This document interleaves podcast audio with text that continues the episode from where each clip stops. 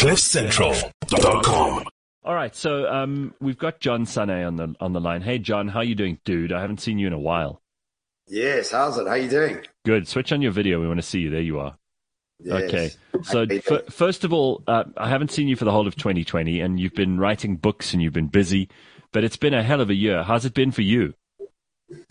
Well, I was sitting in Amsterdam, and I got a string of 3 or 4 emails that canceled my whole life ahead of me. Jesus, and man. So I had to move back from Dubai and London and relocate back to South Africa with family. I guess, all our priorities changed. Sure. And I've written about this quite a lot. Our Maslow hierarchy of needs got turned upside down. Sure. And so prioritizations changed. So yes, everything changed. In fact, all my income left me. I had to write a brand new book. So yeah, everything kind of changed. So, dude, I mean, I've always liked your take on things because you do a lot of research and you try to compile out of all the different sources and you read a fortune and then you make it easy for us to just get a snapshot of all of that by putting it into your own books or doing a talk. And I've seen you do this before, and it's really, really interesting to see how, I mean, the most useful people in the world, in my opinion, are the people like you who can condense all of the stuff that you know into something that we can quickly get out of you for an hour, or if we read through your book. And I always think that that's really, really helpful. What have you gathered from 2020? And especially because, again, you're a bit of a sponge, so you would have spent this year paying attention to surveys and statistics and research and interesting new developments, and you will have compiled something that can give us a much quicker route to knowing this information. So 2020, most people are writing off. They're saying it's a disaster. It's just a mess. If you've learned anything this year, then, good for you. And there are things to be gained, like time spent with family and, learning to appreciate your surroundings a bit more and not always being in a hurry and not having to deal with traffic and all of that stuff. So there are positives that are fairly obvious, and we've discussed some of them on the show. But what are your top line lessons from 2020? Well, I think we must really understand that if you're in a privileged position of having income, a roof over your head, and some cash flow to see you going through, this has been a gift wrapped in sandpaper. If you haven't, it's just been sandpaper. So yes, there's very different sort of experiences of what's going on. So let's just make sure. I don't want to give anybody that's had a really tough time any discredit. Yeah, and you don't want to sound like one of those people who's like, oh, it's been a great year for me. I've learned so much when someone else hasn't got a job anymore. Exactly. And I think it's unfair to do that. But the truth is that 2 things have happened. One, we have lost every inclination of any sort of certainty in our future. Our addiction to predictability and certainty is totally gone out the window. And organizations and people that are addicted to the certainty are going to be taking a lot of strain. And so we have to realize that even in our neuroplasticity, our brains are always looking for something called DPO, which is duration, path, and outcome. Mm-hmm. And right now, we don't know how long this is going to last, what's going to happen on the path, and what the outcome looks like. So there's this level of fatigue and panic and emotional stress that's going on. So we all need to be aware of that. The second thing is that we're moving from a complicated world to a complex one. And this is a fundamentally different way to show up as an individual or as a business. A complicated world is a world of linear innovation with patterns that repeat themselves. So you can utilize automation, mathematics, accounting, and Excel spreadsheets to work yourself out of a problem because these patterns are expected and repeat themselves. Okay. In a complex world, we're living in a world where there are patterns that don't repeat themselves. And this becomes the real tough thing for people to want to swallow, is that the difference between these 2 things is that when you go to the airport and you put your suitcase on a conveyor belt, the baggage, your luggage, gets to you in the most complicated, efficient way so that you can get your luggage on the plane. But the minute you get onto the plane, now you're living in a complex world. In other words, you have 4 engines when only 1 is enough. You have 3 pilots when only 1 is enough. You have 8 operating systems when only 1 is enough. Why? Because up in the sky, you have no idea what's coming. So you prepare for complexity, not complications. And so here we are in a world today where people are trying to go back to some level of normality, which I think is the worst thing for us to do, because normality is just familiar. It wasn't good. It was just something we were used to. Well, there's so many things that we were doing that were actually quite stupid. And if we go back to that just because we consider that to have been what we did before and it was normal, we're actually going backwards, literally and figuratively, and we're not helping ourselves. If you come out of a situation like this year and you haven't learnt anything, and you don't do some things better, then really it's been a complete waste of time, and you may as well just be, you know, drowning in misery on Friday the 13th of 2020. Yeah. Well, Gareth, let's just remember something, that this this virus has mutated from a medical issue to a socio-economic issue, sure, a political issue, a cultural issue. Absolutely. And the truth is, we are only at the beginning of it. You know, we've still got another couple of years to go until things settle down, until we have the domino effects of all the bankruptcies and all the new habits and rituals that have been created through this lockdown. So we're nowhere near the end. So it's not about this year. It's about using this next chapter, this next sort of 18 months to 24 months, to really take the time to rethink what success looks like and what your impact in the world's going to look like post COVID-19. And that's a big question, you know, and that's stressing a lot of people out. You used to travel a lot, and you just mentioned how you had to change your plans for 2020 and come back home. I mean, Chris says, I have to leave Dubai and come back to South Africa and give up 100,000 Rand monthly salary because my passport's going to expire. It'll take a year to renew it in Dubai. So we're also seeing massive disruption in people's lives. There's obviously stuff that you can do something about, and then there's stuff that you can do nothing about. What have you gleaned from people who've really taken the bull by the horns and made the best of it? Look, I think what happens is, I call it the survivor consciousness trigger points. What has happened is that we've all been triggered very personally, either into a drama triangle or into a creator triangle. And some people have taken this on as an unbelievable opportunity to rethink things. And other people have been... Sounds like an attack now, John. An attack? Why? No. Why? Okay. Maybe are you in the drama triangle? Sorry. You know, sometimes we do need to flare up. Okay. Oh, we deal hilarious with it like that. And look, I write about this extensively, is that even myself, I was triggered into a drama triangle. And the drama triangle has got three characteristics. I feel sorry for myself, I feel sympathetic towards the world, or I feel angry with the world. All three for you, Sia? Yeah, that's cool.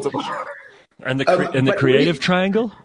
And the creative triangle has got, instead of seeing this as a problem to me, I see it as an opportunity to bring something new to the world. Mm-hmm. Instead of being sympathetic, I can be empathetic. In other words, I can coach people around me. And from anger, I become a challenger. And so it really has become a very personal situation where I've seen some of my friends crumble, and I've seen some of my friends come alive. And so we must realize that this is only the beginning of these disruptions. This is going to be continuously becoming our reality moving forward. We have no idea what's coming next.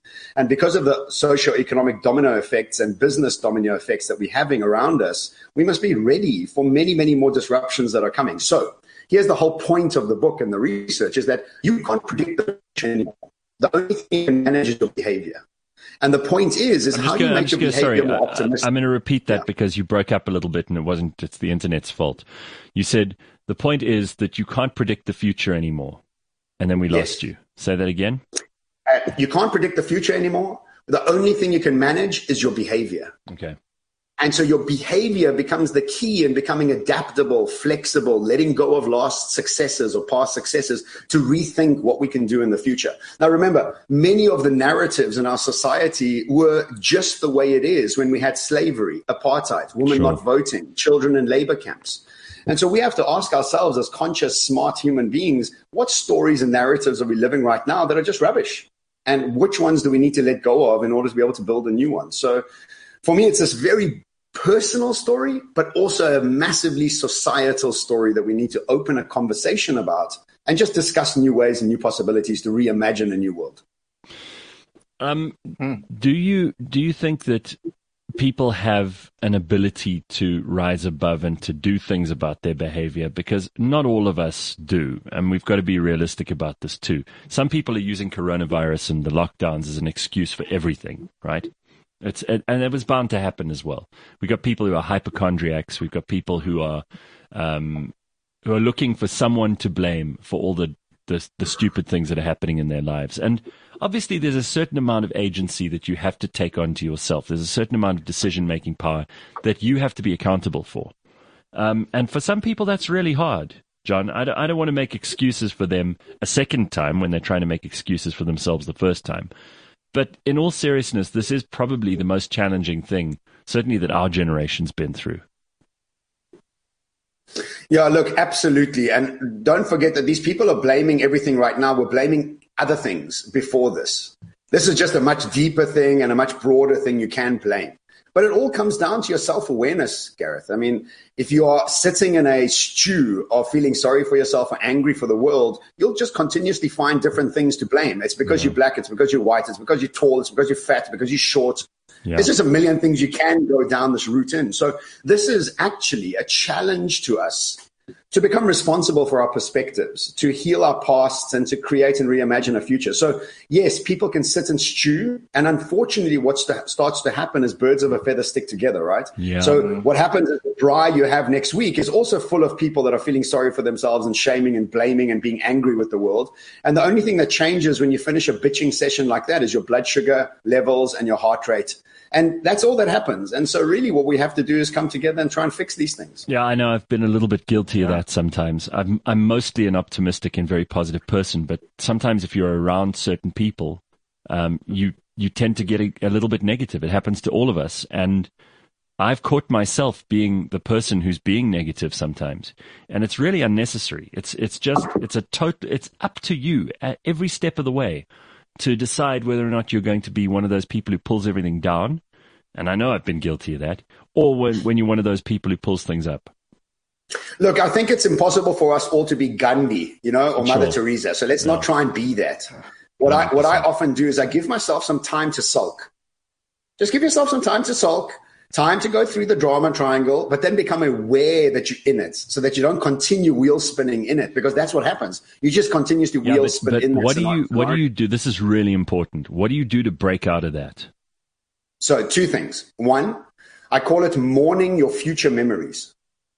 So let's remember that your memories don't have time attached to them. They're from your past and from your future. They're timeless. Mm-hmm. So and the best way to describe this is that if you've ever gone through a breakup, the thing that you mourn are the future plans you had with each other, the house you were going to build with each other, the holiday we're going to go on with each other. Those are future memories that you've had to let go of. They're not just from your past. Yeah. So as a society, and even in our individual capacities, our futures became postponed indefinitely, canceled, moved aside, and no matter what they were, they've just been taken away from us. And so it's really important for us to understand the 5 steps of mourning, denial, anger, bargaining, grief, and acceptance, and just figure out where you are in this process. I just for the last few weeks, I went through a massive level of grief. And I was actually explaining to my friends, this is a part of the process of me letting go of my future, because I went through anger and I went through bargaining and I went through denial. And then for the last 2 weeks, I was just very sad. And that was also okay. So the first thing is, mourn your future memories, look at what 5 stages you're in, become okay with those 5 stages, but ultimately get yourself to a place of acceptance. Because once you get yourself to a place of acceptance, you catalyze yourself to think about something new and think about a new way to bring impact to the world. And the second thing is what I've already spoken about is, are you... Yeah. Sorry, go ahead. I interrupted you. The second thing is? No, it's the drama triangle and the creator triangle. When I was writing the book, I realized that I was in a deep drama triangle. And Gareth, I think you'll relate to this. We're both in the public eye, and you're obviously a lot more famous than I am. But I was in a deep secret drama triangle when I used to see Simon Sinek get 25 million views on a video and John Sanei would get 3,500. I would sit there feeling angry with the world, feeling sorry for myself. But this was just a very secretive story that I was playing inside my head. And so I started to realize that I had drama in certain aspects of my life and creator in certain others. And so when I became aware of it, I could adjust it. And to be honest with you, when I became aware of it and I adjusted it, the very next week, I got invited to speak with Yuval Harari on stage to 40,000 people coming through Russia. What was that like, dude? Look, unbelievable. I mean, to be involved, look, that's another gift of COVID, right? We've become borderless. Mm-hmm. And so just 2 days ago, I was on stage with Simon Sinek in India, with Yuval Harari 4 weeks ago in Russia. And so, yes, these things have opened up for us in massive, massive ways. So, look, coming back to future memories and drama triangle, these become 2 very, very key skill sets and tool sets that we need to become aware of and practice, because otherwise we're just going to be miffed and upset all the time. What did you glean from Sinek and Yuval Noah Harari? Because, I mean, these are 2 people who've been, best-selling authors. They do talks all over the world, and you're on the same slate as them. That's got to count for something. But at the same time, you're also there listening. And many people pay thousands of dollars to be in the audience for these kinds of things, even virtually.